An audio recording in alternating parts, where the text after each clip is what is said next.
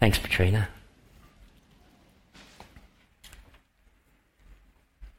Good morning, everyone. Lovely to be here. Lovely to see you as well.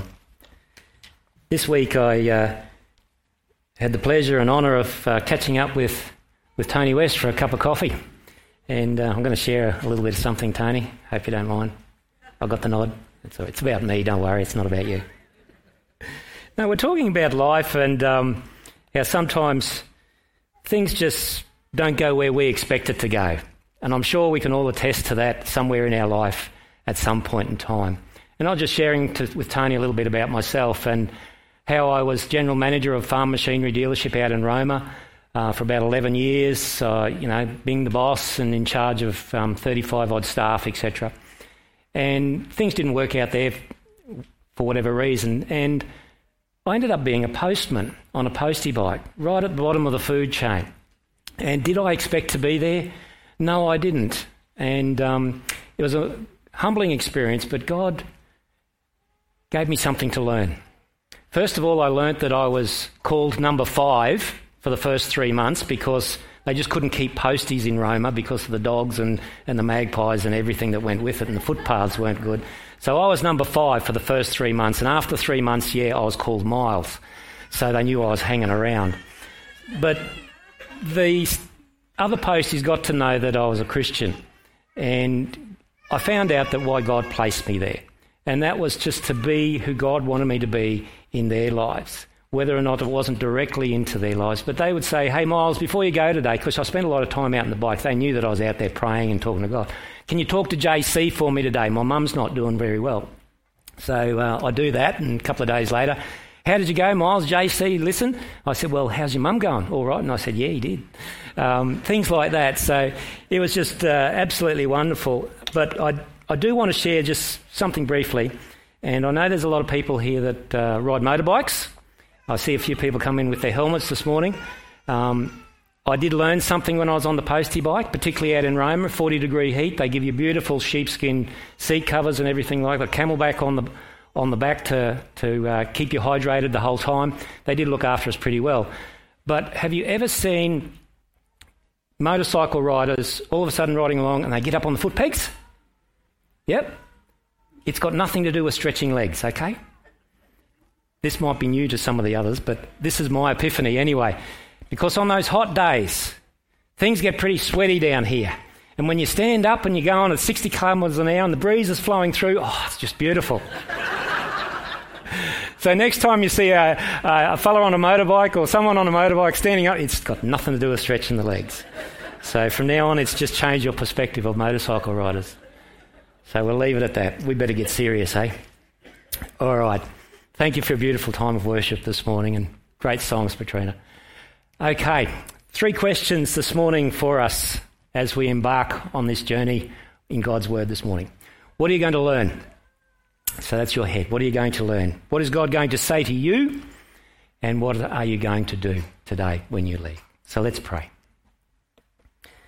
Gracious God, we just thank you that we can have a smile and a laugh about doing life. And Father, there, there are times and struggles, and Father, sometimes we don't uh, turn up where we expect at times, but you know the way, and you know why. Help us, Father, to have an open heart and uh, a teachable spirit to lean into you in those times and those moments, and to wait correctly, which we will learn about today, Lord. Father, we just honour you and give you thanks for your word. And thank you for Jesus, who is teaching us again today through your mighty word. In Jesus' name, amen. So the message today is entitled Cheerful Endurance. And the first thing I want to share with you is a statement. I'll put it up on the screen, and you can read it along with me if you like.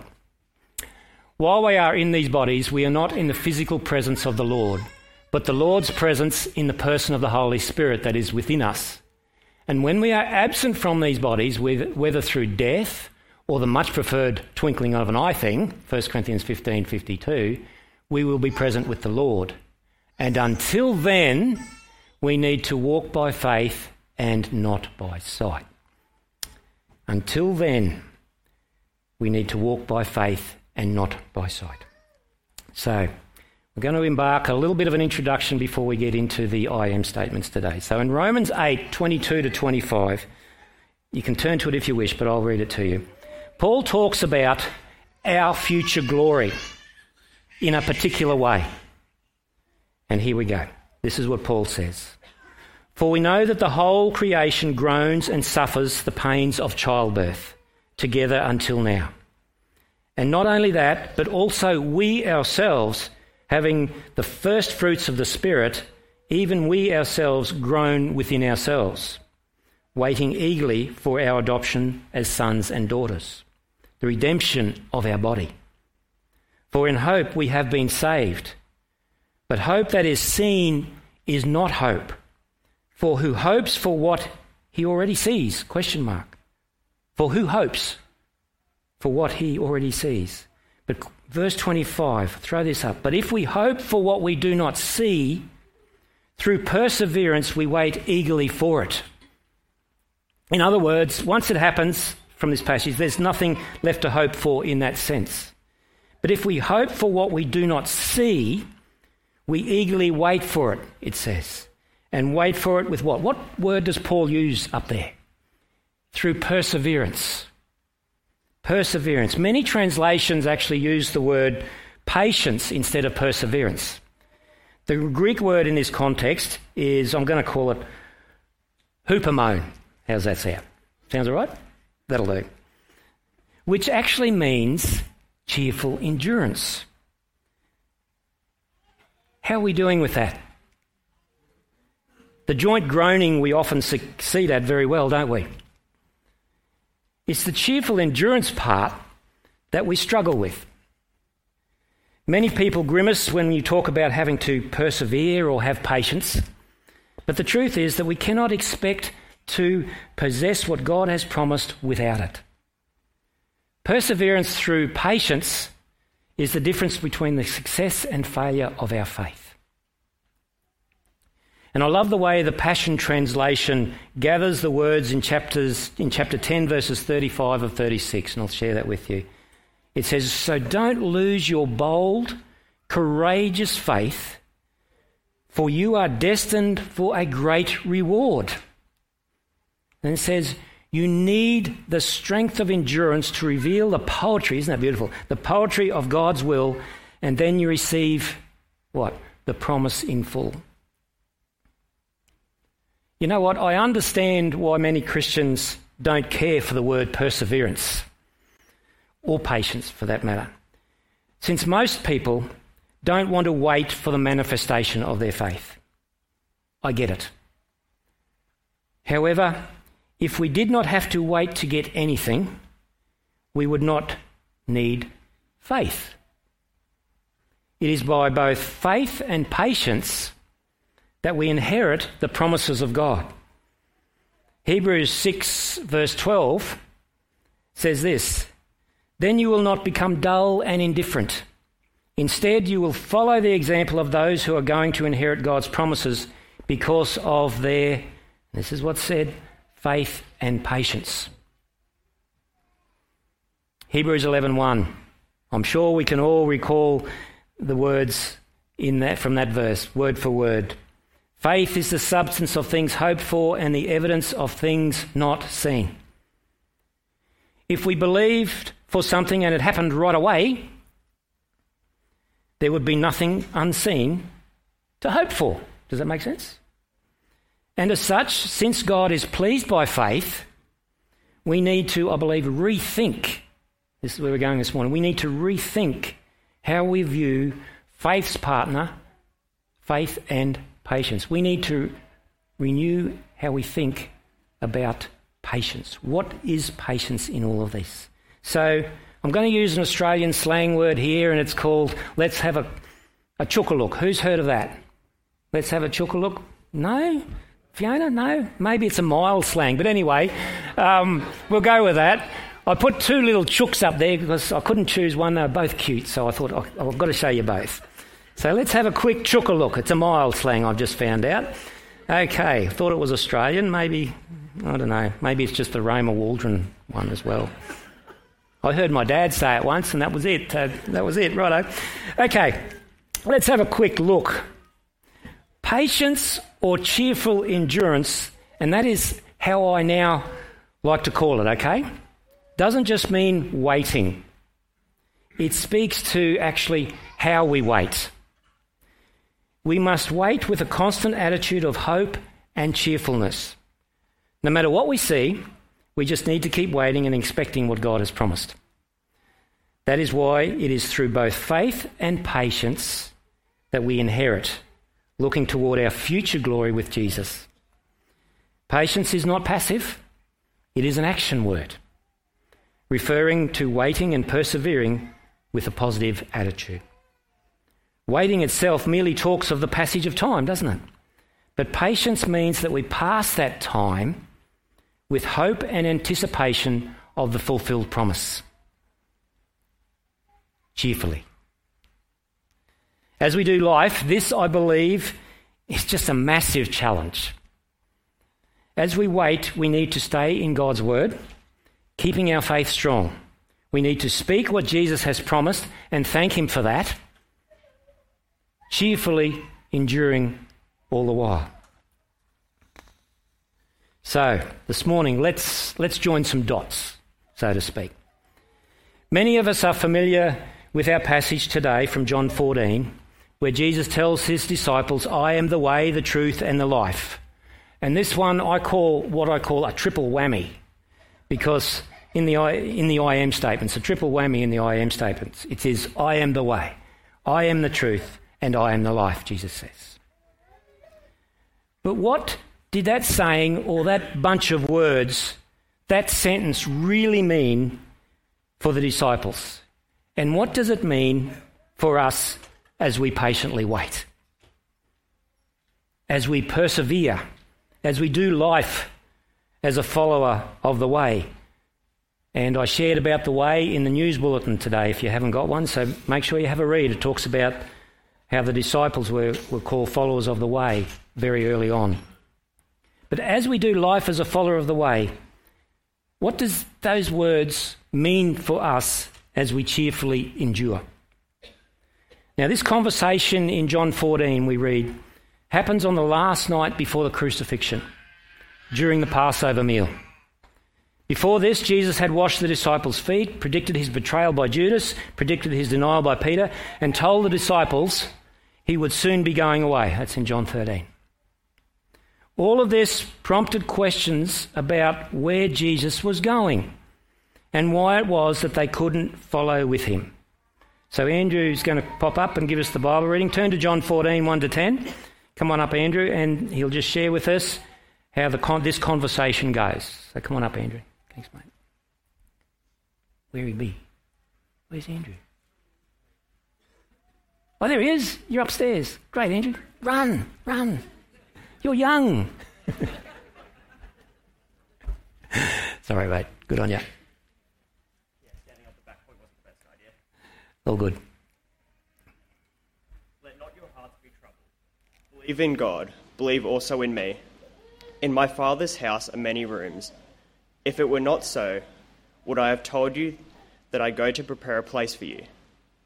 And if I go and prepare a place for you, I will come again and will take you to myself that where I am, you also may be. And you know uh, the way to, uh, to where I am going. Thomas said to him, Lord, we do not know where you are going. How can we know the way? Jesus said to him, I am the way, the truth, and the life. No one comes to the Father except through me. If you had known me, you would have known my Father also. From now on, you do, uh, from now on, you do know him and have seen him. Philip said to him, Lord, show us the Father, and it is enough for us. Jesus said to him, Have I been with you so long, and you still do not know me, Philip? Whoever has seen me has seen the Father. How can you say, Show us the Father? Do you not believe that I am the Father, and the Father is in me? The words that I say uh, to you do I do not speak on my own authority, but the Father who dwells in me does his works. Thanks, Andrew.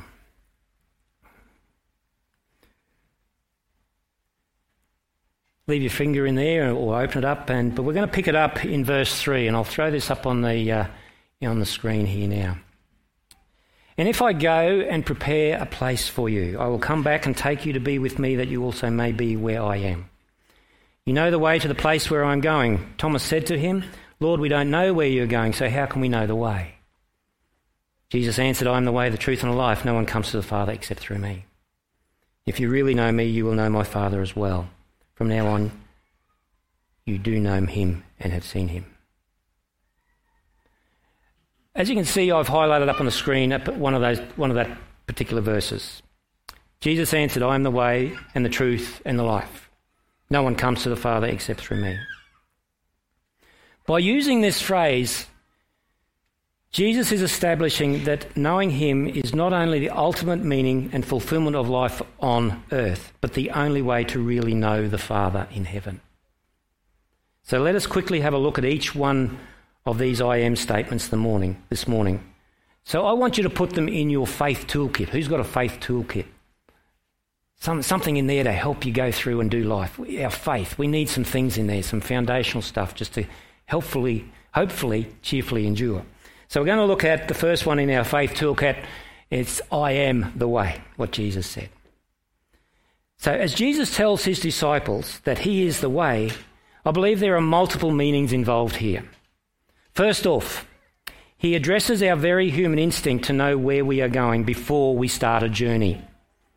The disciples wanted to know the next step, the next turn, the ultimate destination of where this journey in faith would lead them. And we all want to know that. I mean, True North, they're going through um, unpacking purpose as a Christian. And we all want to know where God's going to lead us and take us. The disciples wanted to know the next step, the ultimate destination of where this journey in faith would lead them. I mean, we ha- when we have a long trip ahead of us, what do we do? We want to turn on our GPS and get an idea of how long it will take and the roads we will travel how are we going to get there? We determine the best, fastest routes, and then what do we do? We start our journey. Thomas was looking for the same kind of information here. However, Jesus makes it clear that they or we won't know the defined way we are supposed to travel in life.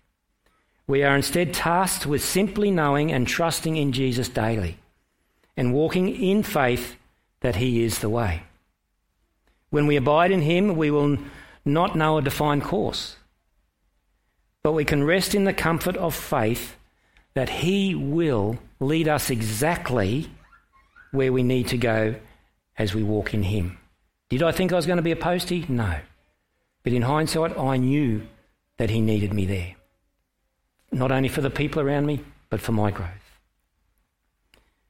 This leads, I believe, to, to a, um, a second meaning in John 10 4 to 9, Jesus compared himself to a good shepherd. I'll just read this to you. When he has brought out all his own, he goes on ahead of them, and his sheep follow him because they know his voice. But they will never follow a stranger. In fact, they will run away from him because they do not recognize a stranger's voice. Jesus used this figure of speech, but the Pharisees did not understand what he was telling them. Therefore, Jesus said again, very truly, I tell you, I am the gate. And Steve will uh, expand on this further next week. I am the gate for the sheep. All who have come before me are thieves and robbers, but the sheep have not listened to them. And Jesus says, I am the gate. Whoever enters through me will be saved. They will come in and go out and find pasture. Here in this passage, Jesus, I believe, is comparing himself to a shepherd and us to his sheep. Sheep don't choose their own path to safety and protection, but rely on the shepherd to guide, guard, and care for them. In order to be safe, we have to trust the shepherd and not wander off on our own adventures and try and find our own way. That will lead us to danger and pain. But when we follow Jesus, he leads us to exactly where we need to be. And finally, Jesus is making clear from this passage that He is the way to the Father, and by extension to heaven, which I mentioned earlier, our future glory. He says that He goes to prepare a place for us in John 14, as Andrew just read. And this suggests that after we have completed the journey of this life, we will find ourselves in a place of rest where the Father is. Does that slide make sense to you this morning?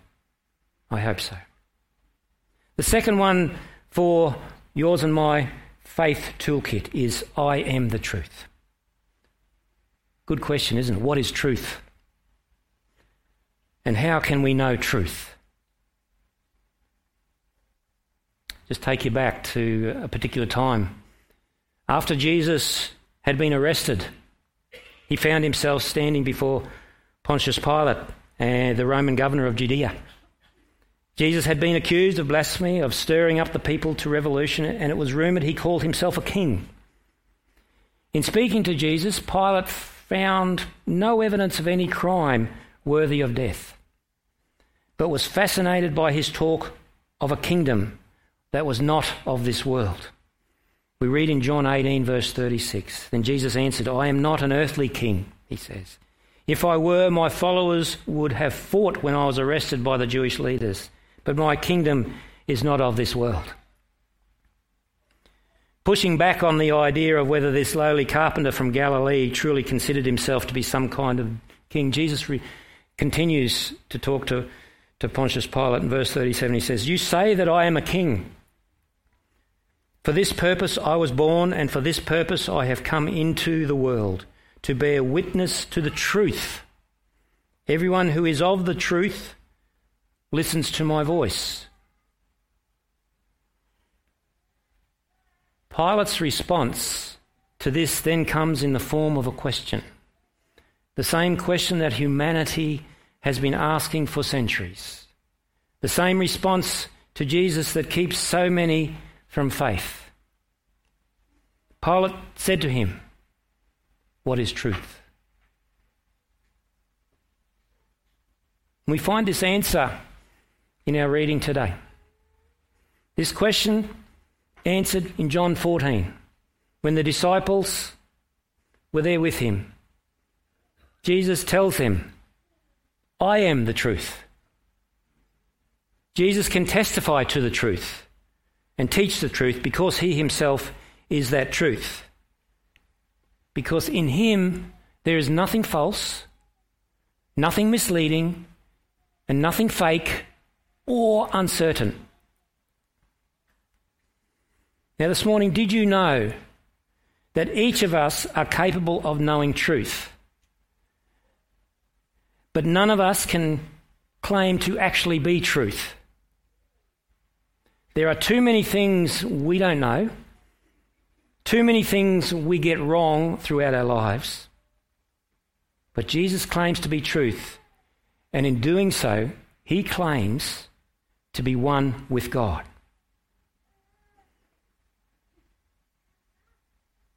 That fact is confirmed and set from John 1, verse 1. It's a fact. In the beginning was the Word, and the Word was with God, and the Word was God. That set the stage for this fact that Jesus is the truth. In this one sentence, John is proclaiming Jesus as the Word, which would have suggested to everyone that Jesus is the beginning and the culmination of all that has been true throughout eternity and that to seek the truth ultimately leads us to seek Jesus. So when we seek to figure out what is the truth and what is a lie, we can measure it against the words of Jesus, who himself is the truth. That is why the Bible is often called the book of truth. Let's move on. Faith Toolkit number three Whack this one in there. I am the life.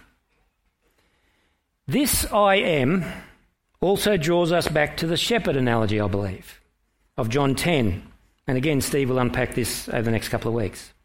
John 10, a verse we often um, remember and refer to. The thief comes only to steal and kill and destroy. I have come that they may have life and have it to the full. Then it goes on to say, I am the good shepherd. I know my sheep, and my sheep know me. just as the Father knows me and I know the Father, and I lay down my life for the sheep. Here we have Jesus is, is not only painting a picture of how he defends and leads his sheep, but also foreshadows his death on the cross when he says, And I lay down my life for the sheep. But if this is true, why do Christians still struggle in life? Why do we still endure pain and heartache? Here we go. You ready for this? Because this life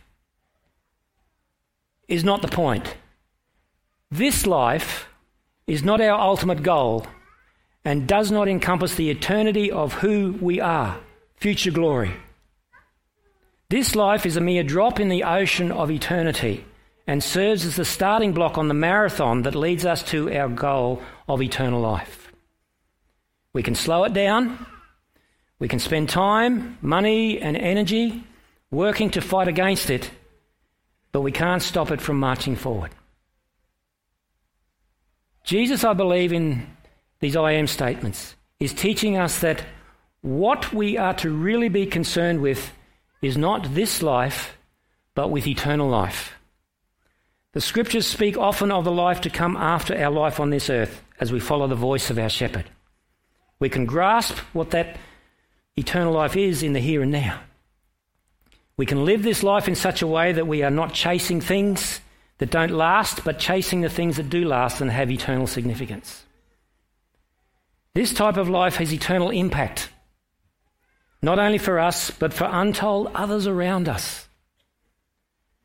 When Jesus refers to himself as the way, the truth, and the life, he's giving us a better way to live our lives through him. He is showing us that through following Him daily in faith, He will lead us to a better, richer, more meaningful life than we could ever find on our own. And how do we do this? With cheerful endurance. Because by faith, we know. We just know. And this brings me to one last point this morning as we finish up. One last point regarding our faith and our triple whammy this morning. It's a long one. I'll put it up on the screen. It's a long one, kind of a tongue twister, but it has to be said like this, how I put it, and it has to be said in this order. And it says this this is what I want you to take with you today as well. The Bible's proven perfect prophetic track record is why we can cheerfully endure. Amen? Let us say it together? One, two, three. The Bible's proven perfect prophetic track record is why we can cheerfully endure. So, in closing this morning, I hope you have just bolstered your faith toolkit. And as we sit here today, and as we go into this week, I can guarantee that every person here this morning, including me, is currently waiting on something.